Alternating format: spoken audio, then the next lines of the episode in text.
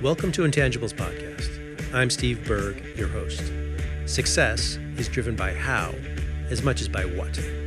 How we communicate, how we lead, how we relate to our environment are all vitally important. Intangibles is a podcast that explores the underlying traits, qualities, and behaviors that improve the how.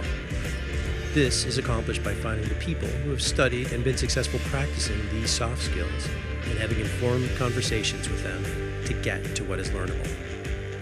Let's begin. If you search for tenderness, it isn't hard to find. You can have the love you need to live. But if you look for truthfulness, you might just as well be blind. It always seems to be so hard to give. Honesty is such a lonely word. Everyone is so untrue. Honesty is hardly ever heard and mostly what I need from you. That, of course, is Billy Joel. His point, I believe, is universally understood. Honesty is hard, and most people don't do as good a job of it as they should. It is a subject that people shy away from because it takes real commitment. Today, I want to take a closer look at honesty because it has a real payoff. Joining me in conversation is Ron Carucci. Ron is the best-selling author of nine books, including To Be Honest, which we'll be referencing today. Ron is the co-founder and managing partner of Navalent, a consultancy that works with CEOs and executives pursuing transformational change in their organization. Ron is a regular contributor to the Harvard Business Review and Forbes.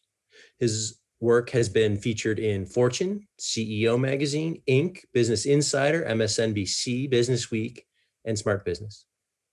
He's a two time TEDx speaker. Welcome, Ron. Great to talk to you. Steve, thanks so much for having me. It's great to be with you. So, why don't we start by having you fill in any blanks about your background that I may have neglected? Gosh, you were pretty thorough in there, Steve. Um, uh, I, you know, I'm uh, a father of two grown ch- children who are also dear friends of mine, and I'm married to a wonderful wife, and we live in, you know, uh, just moved back from the West Coast to the East Coast, which actually should require a passport. The cultures are so different. Um, when I'm not working with clients at my firm Navalent, or when I'm not writing, um, I'm on a bike, biking, or I'm playing tennis, or I'm uh, hopefully trying to just chill out and relax. But that's not always my easiest game. You don't seem like a chill out and relax type of guy. Anybody who's written nine books doesn't chill out and relax. It's a yeah. It's either my my hidden um, my hidden sadomasochism or my you know glutton for punishment. I don't know what it is. All right, let's let's dive into this thing. Um, all right, let's start out by defining honesty, at least in your view, and we're gonna we're gonna talk about the components that make up honesty, if that's okay with you. So, you know, just as a little bit of background, the book came as a result of a, a 15 year longitudinal study with more than 3,200 leaders um, that I interviewed. Uh, and we used uh, some really cool, sophisticated AI technology to examine the, the data and quantify um, the, my goal was to see could we predict under what conditions people would tell the truth and behave fairly, and under what conditions would they lie and be self-interested. And if we could predict those conditions, then could we, you know, pr- shape them in organizations, or could we avoid the ones that cause us to go to the dark side? And so what we found, uh, both in the, the data we examined in our own research, and also neuroscientifically in our brains, Truth telling is closely associated with justice or behaving fairly and treating up as well, and purpose, working with a sense of meaning. So, honesty in the book is defined as truth, justice, and purpose. It's no longer enough to just not lie. To be labeled as honest, you have to say the right thing, do the right thing, and say and do the right thing for the right reason. Truth, justice, and purpose. So, when we talk about honesty in the book, we're talking about all three. So, purpose, purpose is what you stand for, right? It's what you live for. It's what you strive for. It's what you want your life to embody. It's the impact and fingerprint you want to leave on the world. It's what you get you out of bed in the morning excited to be out of bed. The reason i ask is it's it seems like it's not all that easy actually unless you spend a little time thinking about it to know what one's higher purpose is what one stands for. And it's, it's a big question. How would you recommend that we determine or decide kind of what our purpose? I, I literally just shot this video four minutes ago, so I've got a great answer. Um, you know, so for, it's a lifelong pursuit, right? You know, the the old adage, it's often misattributed to Mark Twain, says the two most important days in our life are the day we're born and the day we find out why. Um, uh, he actually didn't say it, but it's still a good adage. The reality is, we spend our whole life looking for that why. It's never. It's a. It's a. It's a journey. It's not a destination. Um, but you can get some great clues if you think about, um, you know, if, if I asked you to think over the last year of your life about four or five of your record-setting moments, the moments where you're at your most joyful, the moments where you're at your best, the moment where you felt like that's the moment I want to. It's like oxygen for me. Um, where are the places where you knew you made a difference, where you couldn't get enough of what you'd done, um, and who you're serving? Because it clearly what would probably not have been your own interests. It would have been others. If you can look back and see the patterns of those clues, uh, that will give you a sense for what, what makes your heart beat faster, what brings you to life. That will give you a sense for what purpose you were born to live. The question is, how much does your structures of your life, your career, your job, your family, allow you to have as many of those moments as possible? You may have, in fact, constructed a life that actually discourages those moments from happening, and then you're going to live in a lot of tension and stress.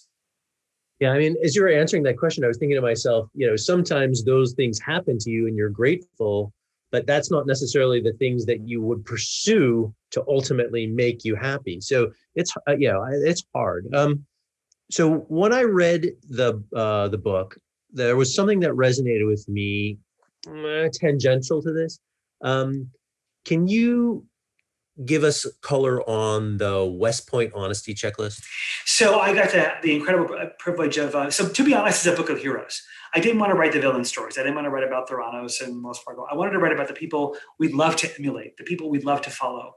And so I got the incredible privilege of curating the stories and the wisdom of dozens of heroes.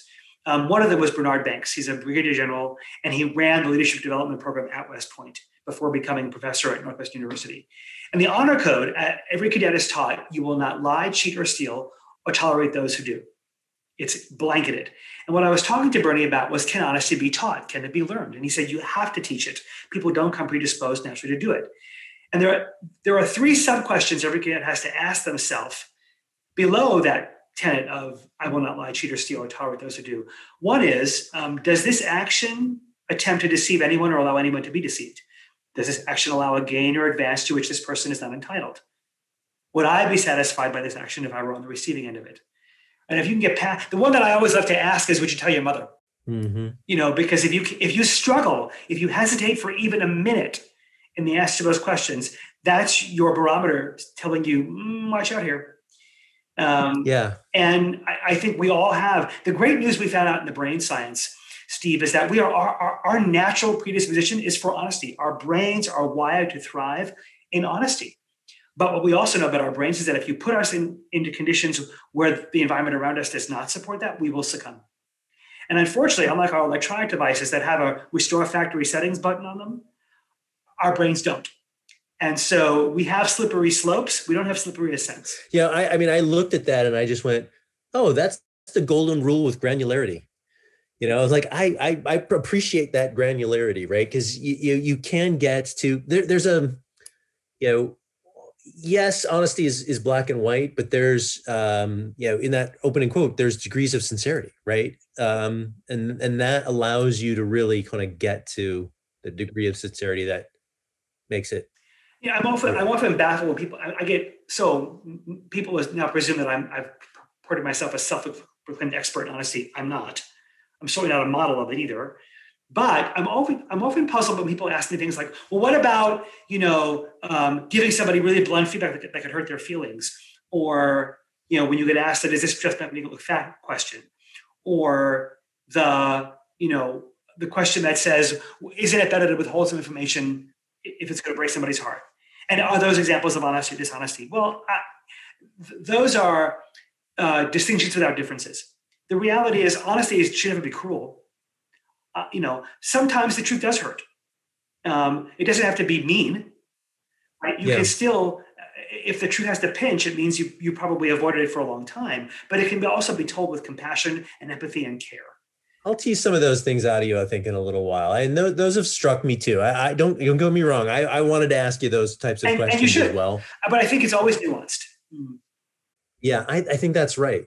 I think that's I think that's right. So and what other questions should we ask ourselves back to the sincerity thing to gauge our sincerity of our own honesty right how do you know that you're kind of beyond reproach when it comes to this well i think the first question you have to ask yourself is uh, are my actions and words matching you know you yeah. we all we all proclaim whether we do it verbally or not a set of values right um, you may say you value compassion but if the first question that you ask after your car's been hit is how much how much damage was there you, your actions and words didn't match. And so you have to ask yourself, how have others decoded my values? What, what have I shown to others that are the principles I live by? And are they, are they ones that I actually intend to proclaim? And if they are, are my actions aligned to those those if i if if if my child were to follow me or, or if somebody were to follow me around with a video camera all day long in a normal course of my day would i be proud to show that video to my children to train them so, so are you who you say you are? Um, how transparent are you with information? How much do you couch? How much do you position? How much do you withhold? How much do you spin? How straightforward are you? Um, how much do you self silence in the name of political safety? Um, you know how you show up to other people in everyday situations, uh, and how are you calculating power differentials? How are you calculating wins and losses?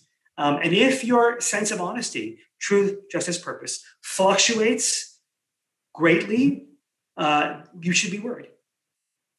Because that's telling you that uh, you're at risk of compromise.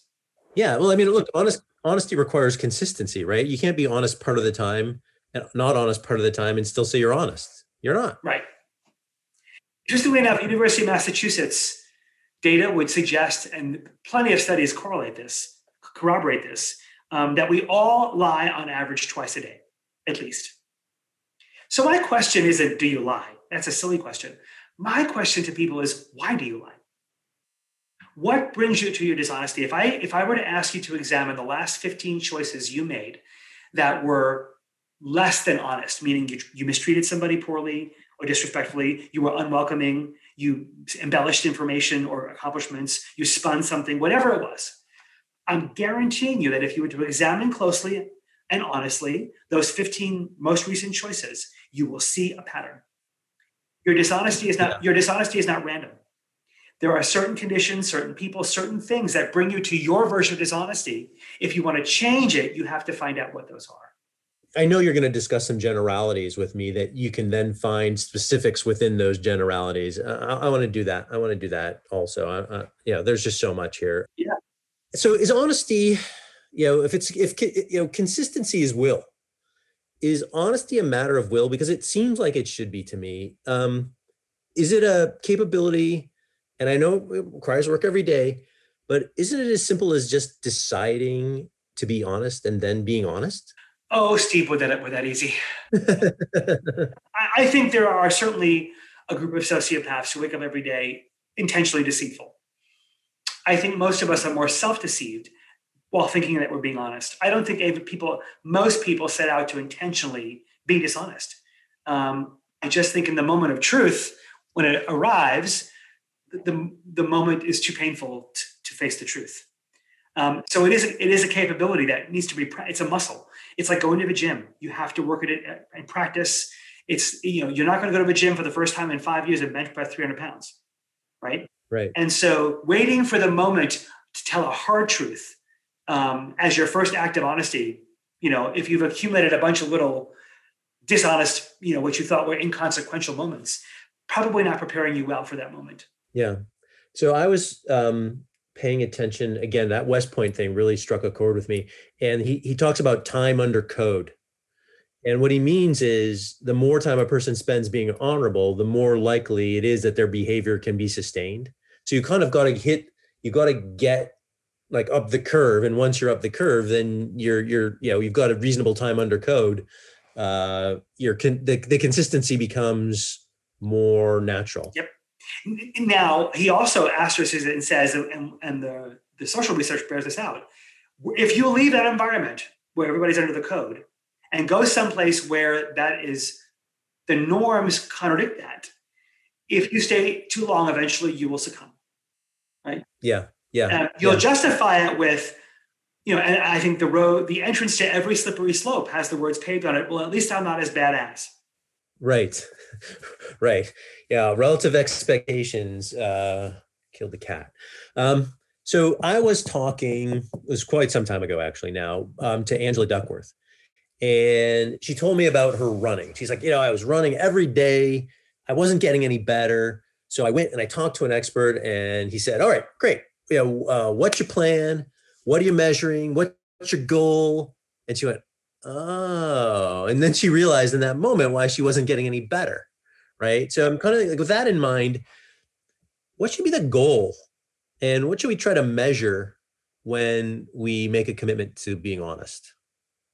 the first thing I would measure, and it's it's intangible, it's somewhat intangible, but is you know moments of joy, moments of self self satisfaction, moments of peace, moments of impact. Um, you know, will um, if if you could listen to them, people are telling stories about their experience of you as their colleague or leader at home at night. My goal would be to make sure that I tell as many stories as possible about your integrity, about the example you set and if you don't know the stories they're telling, then you should be worried. Yeah, I mean, the big picture is to live a, you know, the for, for, the big goal, I guess, is to live a, a, life worth emulating, right, or worth talking about. Well, and if I mean, I put my asterisk there, Steve, and say yes, but you should still be honest that nobody's watching, right? Even if people couldn't see you, um, for the sake of your own soul, for the sake of your own well-being. Um, don't live below your design constraints right you're designed for honesty live up to that constraint right right right okay so you touched you told me about the venn diagram of honesty which are purpose justice and truth right and they all intersect um, what are the specific initial steps that an individual and i've been really focusing this on the individual i know you've done work on both the individual and the organization um, but if I'm looking at an individual, what is the individual? Because I'm assuming that you know it's not organizations per se listening. Um, what do they need to do in order to kind of establish the basis for being honest? Well, I think certainly the ultimate outcome is trustworthiness, right? It's that ultimately people will, will come to rely on you and see you to your use your word consistent and predictable. I think um, you know the question to ask yourself about justice is uh, how am I treating people who are different than me? How welcoming am I to points of view that I don't agree with? How, how do I show up around? How inhospitable am I to people that I find to be annoying? Because your measure of justice isn't just how you treat people who are like you. Your measure of justice is treating people even who don't think or, or believe the way you do. How often do you actually pursue learning about the differences of others? um, and being respectful and hospitable, even if you don't change your mind. Um, h- how often do you other somebody versus welcome them? Right. Um, and if those camps are pretty clear, that's telling you that your justice barometer is, is way too flexible. I was talking to someone today and she totally caught me off guard. Um, she said, Oh, I know this person. He's my work accountability partner.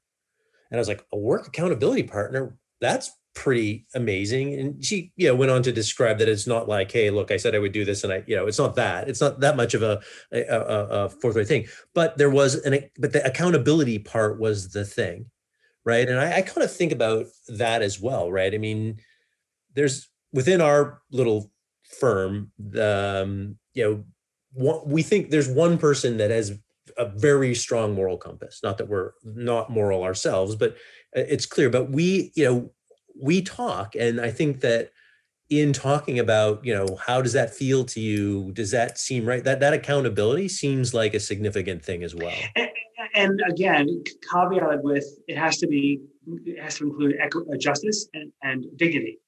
Too often our accountability processes are demeaning and demoralizing and they're and they're shame based and they're scorekeeping based and they're um, they're not dignifying. So i think accountability has to be dignifying. It has to be the yardsticks that we hold up to others and, and also the yardsticks we hold up to ourselves have to have a measure of truthfulness to them. So we can't, you know, right.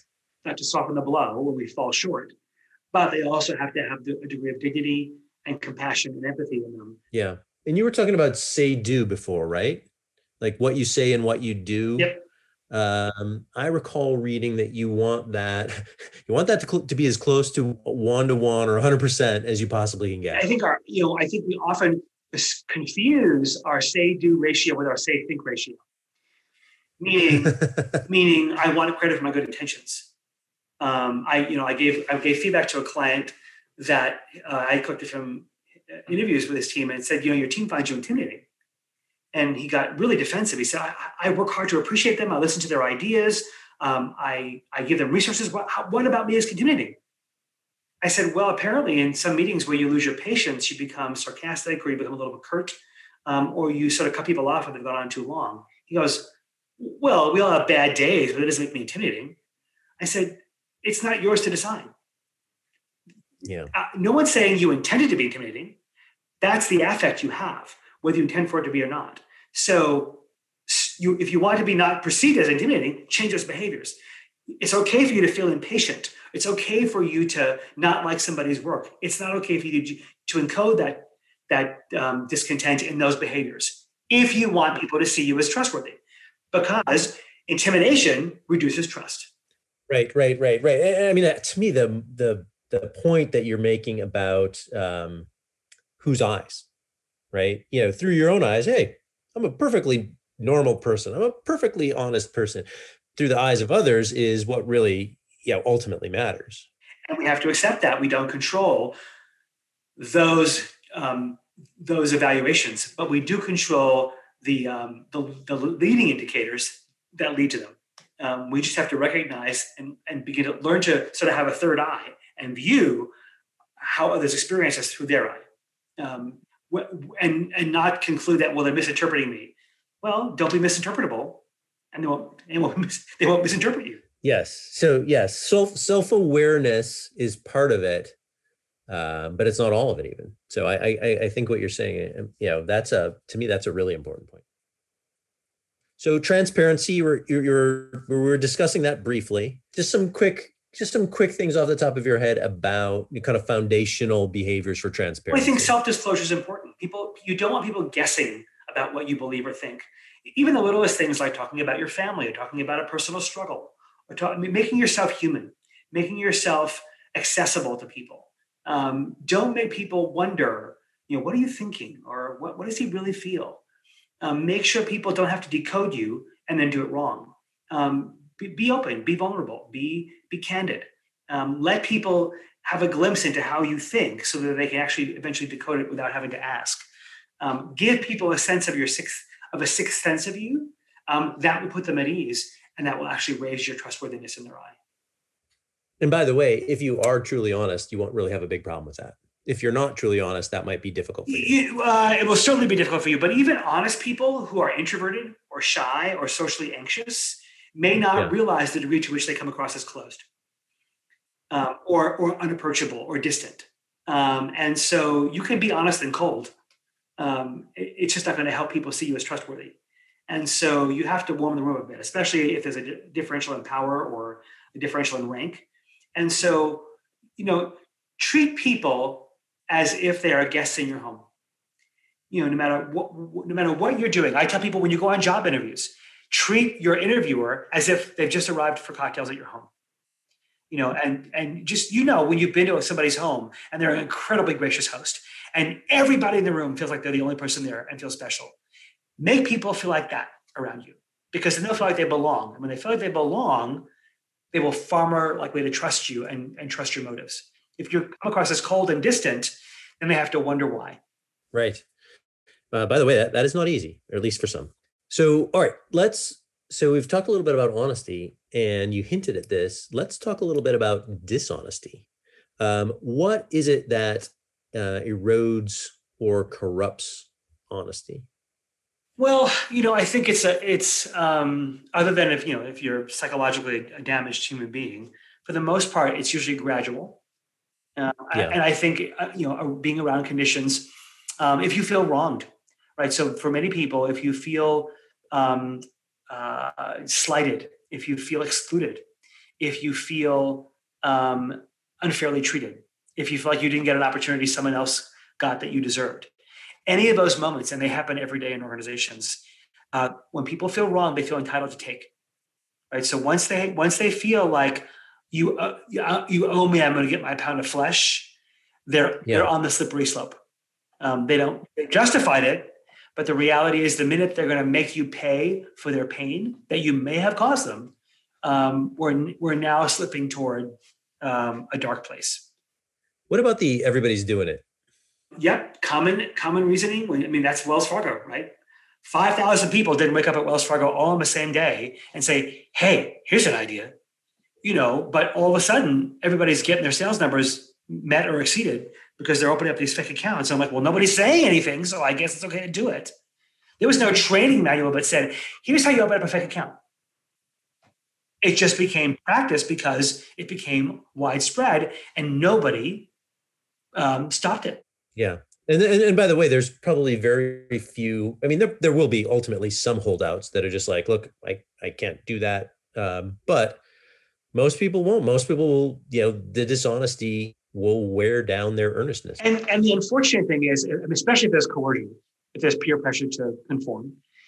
But the reality is, most people don't. If they would just listen to their gut, there's there's always a barometer. There's always a little you know alarm system that goes off that says don't do this really don't do this um, and if people would just trust and listen to that moment and not fear the isolation or the estrangement or the rejection they presume will be there if they do so um, they will be so much more true to themselves but you can't be true to yourself if you're not going to be true about yourself and and that moment becomes the first step. And then once you've moved the line, you know, Dan Ariely calls it the what the hell effect, right? It's the, well, I've done this so far. What the hell? I might as well keep going. Yeah, yeah, yeah, yeah. There's a little water in the tub. Might as well put a little more in. What, what's the harm now? Or you tell yourself, this is no one's getting hurt from this.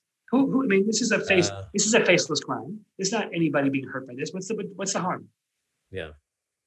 Um, so you're again, we're talking about deception and lies, and I know that there's generally reasons that people lie, and there's specifically pe- reasons that people lie. Let's should we work our way up or work our way down? Uh, you pick. All right. So let's talk about generally what's the emotions uh, that cause people to lie. Usually, the first the first one is fear. Right? It's it's it's the, there's a it's almost always a self protective choice right? And so I'm, I'm, I'm, avoiding, I'm fearful of, a, of some consequence of a loss of face or uh, a loss of relationship or a loss of status or a judgment, right? So there's some avoidant consequence that I fear that I believe, um, although you're almost always wrong, but you believe that this twist of the truth or this subtle embellishment of data or this omission of an important fact will somehow get me that outcome and protect me. Yeah. You know what most people don't ever go back and do is their postmortem on that did it actually work? Yeah. I, you know it's so funny steve whenever i speak to audiences i always ask them how many of you feel like you have phenomenal bs barometers? Like you just know the minute someone is blowing at you. Eh, oh half, three quarters of the room hands go up right but then i ask so how come you don't think everybody else's bs barometers are working as well when you're doing it because when we're blowing the smoke, we're, we're so convinced others are convinced. And maybe not, maybe they're nodding their heads. And sometimes some people may, in fact, believe you. But over time, uh, you're unlikely to sustain that confidence because at some point, someone's going to go, wait a minute here. Something's a little fishy here. Yeah. So whatever you know, again, like I said before, what I what I want people to do is ask themselves, what brings you to your dishonesty? What brings you to the moment where you decided this is the only choice I have? And what need do you believe you're serving? What outcome do you believe you're achieving by doing so? And ask yourself honestly, is that really what's happening? Right, right. So fear is one. Um, I would assume that pride is one. Pride, I, you know, I don't want to lose face um, obligation guilt. Um, yeah. You know, there's always some deterrent. It's, it's always typically it boils down to avoidance, right? I'm trying to sidestep a consequence I don't want to experience. Um, shame, shame's a huge one. And probably, hey, this person uh, lied to me. I'm lying to them. Reciprocity. Yeah, or vengeance, right? It's, uh, I mean, I can't trust you, so I can't trust you with the truth, right? Versus right. Okay. saying, you know, hey, I'm having a hard time grappling with what you told me yesterday. Can we go over it again? Just calling the question.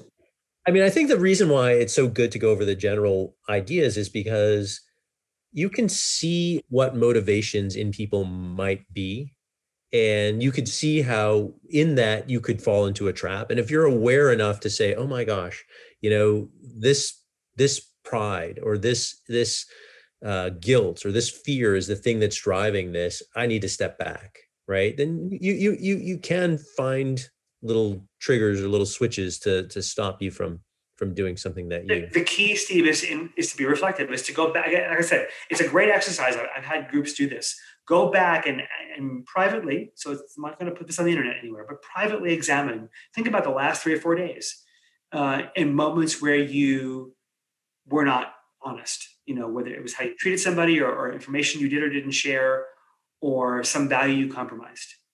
Um, and look for the pattern. You know was it always around your boss? Was it always around your spouse?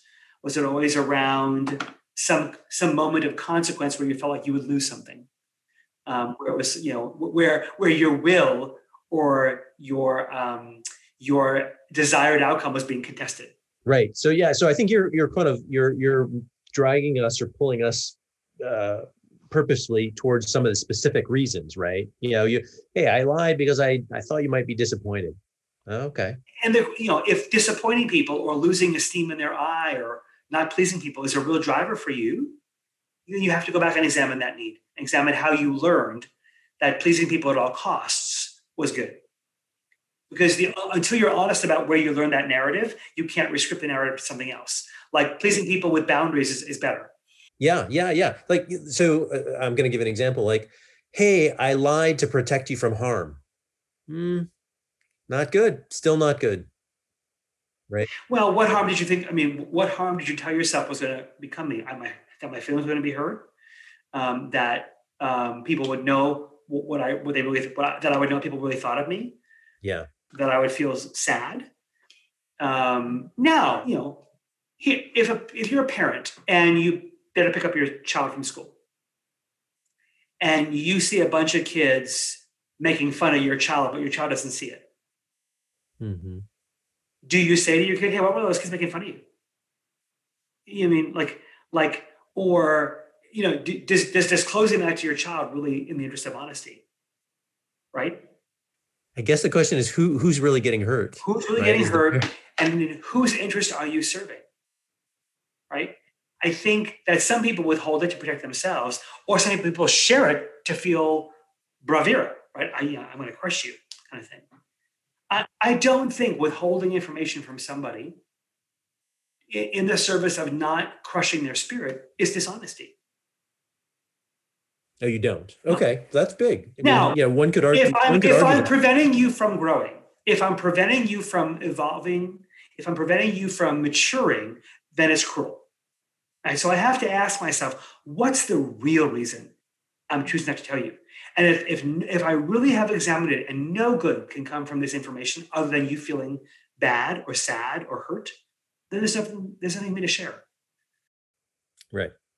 Right. At least one should be thoughtful enough to understand that. Right. Okay. So, easy. So, Very nuanced, not easy, but yeah, no, no, not not easy. Um, but there's a lot here if you're, I mean, at least, yeah, I was paying attention, and this is all still incredibly helpful. Um, so, all right, once once you've been proven untrustworthy, um, it, it essentially it, it, it's supposed to uh, harm your ability to be influential, right? You should be undermined, right? People can no longer believe it. Intellectually, that seems accurate to me.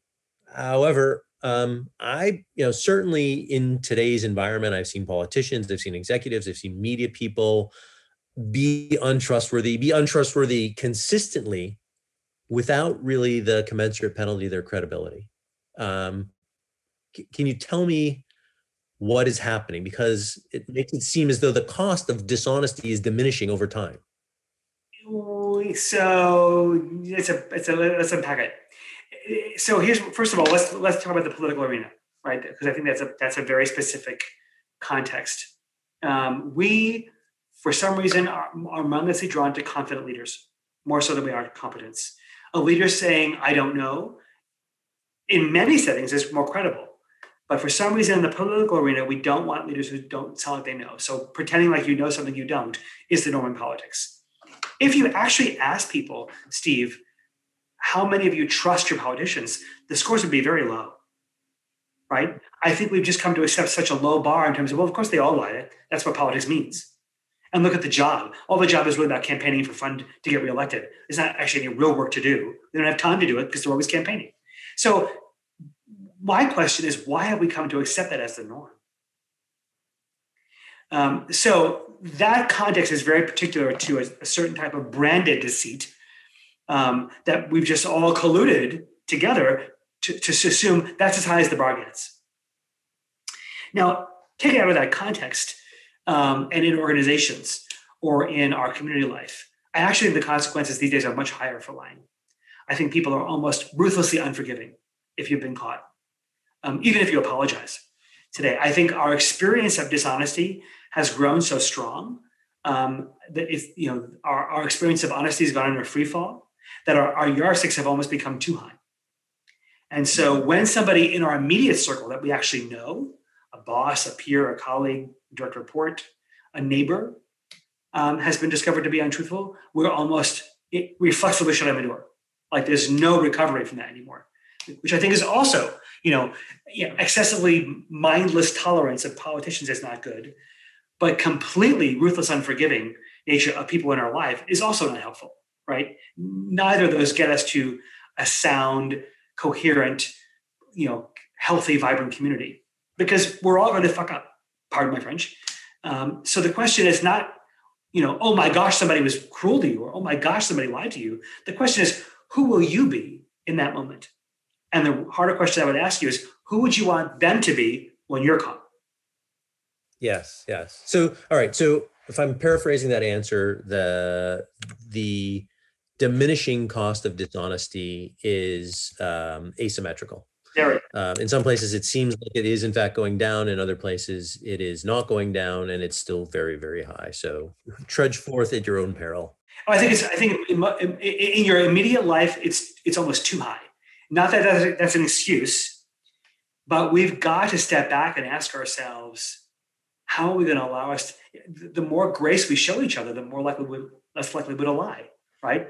But but we, we're also busy hiding we're also busy putting on these personas and images of ourselves to keep up an illusion of a lack of humanity. That, of course, at some point, our humanity is going to leak out.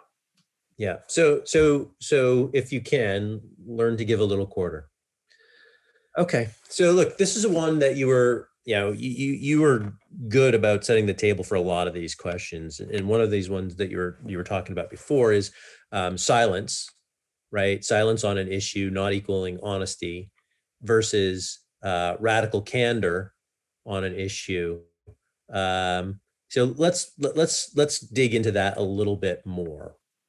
I think the question you have to ask yourself is who who is your silence serving? Right? Is it you?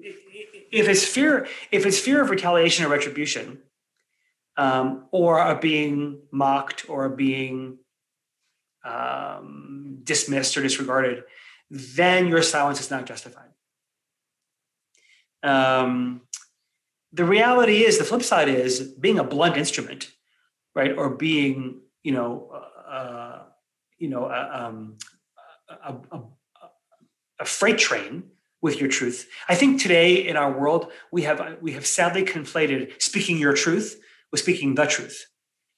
And so people today have have learned that on the other extreme of silence is if I just adopt a posture of, a, of an angry, loud middle finger uh, in my tone and my voice, and I go on social media and rant, um, that's cool. That's allowed. That's not that isn't even radical candor. It's, it's, it's barely honesty.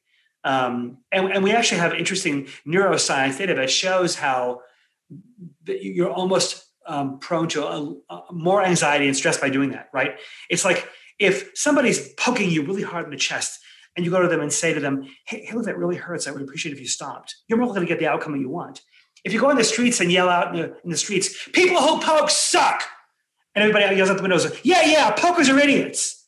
Well, which is what we do on social media, right? You're going to keep getting poked. So you have to ask yourself, in whose interest is your bluntness? In whose interest is your truth? Um, because if it's only about blurting and declaring and being heard as an angry rant, nothing will change. It may make you feel good, cathartic, cathartic for the moment, but it, it's no more honest than your silence. So there's a calibration involved, is what you're is what you're saying that that ultimately makes it honesty on on either side of that continuum. It's it's not necessarily honesty. Absolutely. The question you have to ask yourself is, what is it you want the outcome to be, and whose need are you serving? Do you want to be right, or do you want to have change? So, what about being honest about a thing and also being wrong? So here's an example, right? Um, someone believes very strongly that climate change isn't real, right? As a consequence, they act in an earnest way to protect the jobs of those they love that happen to work in the coal industry. How, what do you make of that? If they really believe in that their data, their research, their version of science tells them that, it's not dishonesty. It might be, it might be ignorance, but it's not dishonesty. Okay. So um, honesty does not depend on correctness. That's what you, I think. That's what you're saying. No, because because if someone comes in this room and tells me um, Steve Berg's building's on fire, and I believe it, and I call you and say, Steve, your building's on fire. I'm not lying to you because I believe it to be true. If I knew it to be false, but I tell you anyway, that's lying. Yeah. You know, again, sometimes the distinction between lying and dishonesty is a distinction without a difference. Um, but the reality is, it's what, what did you know to be true at the time you did or said what you did? Now, you know, on, on polarizing issues like climate change or political issues or immigration, pick any of the big ones, right? I think it's a we all have a moral imperative to not be intellectually honest, to not be intellectually lazy, right? So if your echo chamber has only reinforced the points of view you know, this so this goes to the justice portion of the, of the definition. If you've only surrounded yourself with people who think like you and you've not welcomed differing points of view, so if you're a climate change dissenter, you just believe it's true. Who have you engaged, and not have be the radicals, but who, who scientifically, credibly have you engaged to read the facts of the, the, the dueling facts? What have you done to educate yourself on the opposing point of view? Not to change your mind, but to show to show that you can respect and appreciate why they think that way because they think you're as out to lunch as you think they are. Right? right. That's never going to change anything. So I think we all owe it to our own convictions to check out and learn about the convictions of others that we don't agree with. Right. So so could I then go as far as to say um, critical thinking is important to the honesty process, right? That that you can't necessarily go around calling yourself honest if you haven't engaged in in real critical thinking. And, and what I, I, would call, Steve, intellectual honesty. Yeah, intellectual honesty. And, and testing your own assumptions, validating your own convictions. Um, if you're someone who just rants or pounds the table or is so rigid and so wed to your own points of view, what you're signaling to others, so forget about the moral imperative here. Just know that what you've told other people is that you're not open to having your mind changed, which means at some point when you need to have your mind changed, someone's not going to try. And if they see you headed off that cliff, under the convictions of your own beliefs, why would you have told them, you've trained them up until that point to not try and stop you. So be very careful. The, I tell my, my executive clients all the time, the more certain you are of something, the more I'm going to test you. Hmm. And the, and the more certain you feel about something, the more you ought to ask for dueling fact back faces, fact bases. The more you should ask for dissenting views. The more you should have people come in and say, "Tell me why I'm full of crap."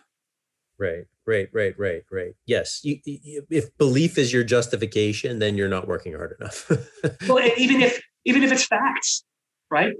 You know, I, I had one client that I, who's an amazing executive, CEO of a very big Fortune, you know, 100 company, and he would intentionally ask for his senior team when they were going to be making a very complicated decision of, of, of consequence. He would ask for the dueling fact basis to come in the room, right? So because he know otherwise, if he didn't, they're going to debate themselves in the hallway. And so he would simply invite them into the room and say, okay, you, you give me your facts, you give me your facts that refute his facts. And we'll, we'll, and almost always the outcome was a much higher quality decision everybody could align around. There's no problem in the world, no problem in the world for which only two options exist to solve. So if, if any time, any debate you've gotten down to is two, two pitted points of view, you've already lost. And, and the most quality answer is you've already passed it. Because now it's no longer about solving a problem, it's about proving each other wrong. Right. Uh, that, uh, we, we, in our particular group, again, we, we do often make sure that that is the case because, you know, if you, if you get to be a good arguer, right, then it gets to be about, hey, I'm a good arguer. I win arguments. Right. Not helpful. Not yeah, no, not what is the best possible outcome here. Um, okay, so I want to ask. I'm going to get one more thing, and then we'll we'll wind it down here. Um, and that has to do with honesty um, being purely altruistic, right? Because can we be okay knowing that part of the reason that we seek to be honest is because there's value to be captured from being honest? Absolutely. Is that okay? I don't. I don't think it's. I don't think um, self-interest is in of itself bad obsessive self interest at the expense of others is a problem, and over time is going to erode your trustworthiness. Um, but caring about your agenda, Steve, doesn't mean I don't care about mine. Right. So I think sometimes we fool ourselves and think I'm more humble and I'm more gracious if I if I um, suppress my own interests or my own desires. That that's self deceit to not i mean i would much rather have you own your desires and put them on the table. This is what i want from this conversation. This is what i want from this relationship. I'd rather have you i can say no. But if you're trying to protect me from your desires or protect me from your aspirations first of all then the relationship isn't honest. And second of all you're not being honest. Right well but i mean so there's that so there's that and that's certainly helpful but i but i guess what i'm saying is i think a lot of people would if they really had to you know in a monk like way disassociate themselves from their feelings and say look the reason that i'm doing this is purely altruistic um, that would be nearly impossible as well. Nobody would believe you. I mean nobody, who would believe you? So are there moments or things where we all we all choose to make a sacrifice and do something purely for the service of somebody else of course there are there should be but is that everything you do no, that would nobody's going to believe that. And so, you know, when you're selling to somebody, when you're when you're trying to get somebody to sign a new contract or hire you as a your consulting firm, you know, people they know you want the business. Trying to deny that it's all about them. Now, there's an order of battle, right? So whenever I I'm, I'm selling new work, my theory is always um, help first, sell later, right?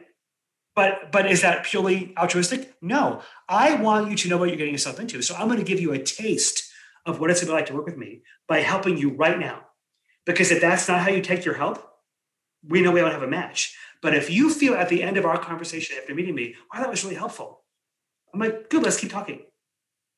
Eventually, I'm going to put a paper in front of you that says, here's a number. I'm going to shut the meter. But I'm doing that in the interest of helping you and getting a sale. And you know that. And so um, I think people who try who try to feign the appearance of of generosity or kindness when there's more to the story than that, that's just dishonesty. It's deceit. Okay. Okay. So look, that was the last prepared question. Let me give you a little op-ed time here. Um, something about the topic that you'd like to discuss that I didn't really address.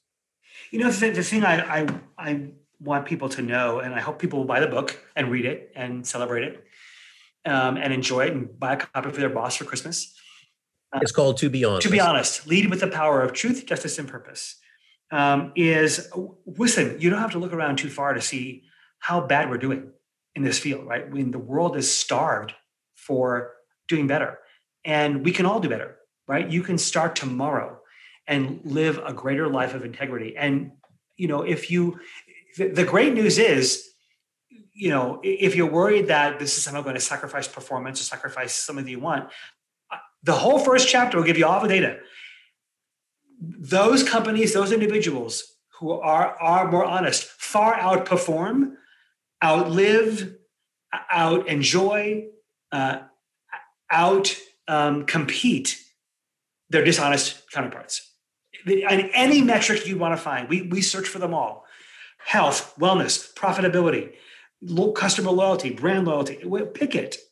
And the more honest, purpose driven people, brands, products, companies did far better. So, do you want to be the best version of yourself? Because the best version of yourself, the most gratifying version of yourself, is the most honest one. And so do it for that reason. Pretty great point. Um, all right. So someone who's listened to this now and says, "Oh man, I got to work with Ron." Where do they go? Come to visit us at our website, Navalent, N-A-V-A-L-E-N-T dot com. Uh, you'll find all kinds of white papers and videos and um, cool ebooks uh, for your startup, for your entrepreneur, for you want to be a better leader. Um, if you want to learn more about the book and the research, we have a TV series called Moments of Truth. You can come to tobehonest.net and you get to meet all the heroes backstage, right? So all, Hubert Joly and Rob Bilott um, uh, from Darkwaters and um, Tiffany Jana and Bernard, Bernard Banks.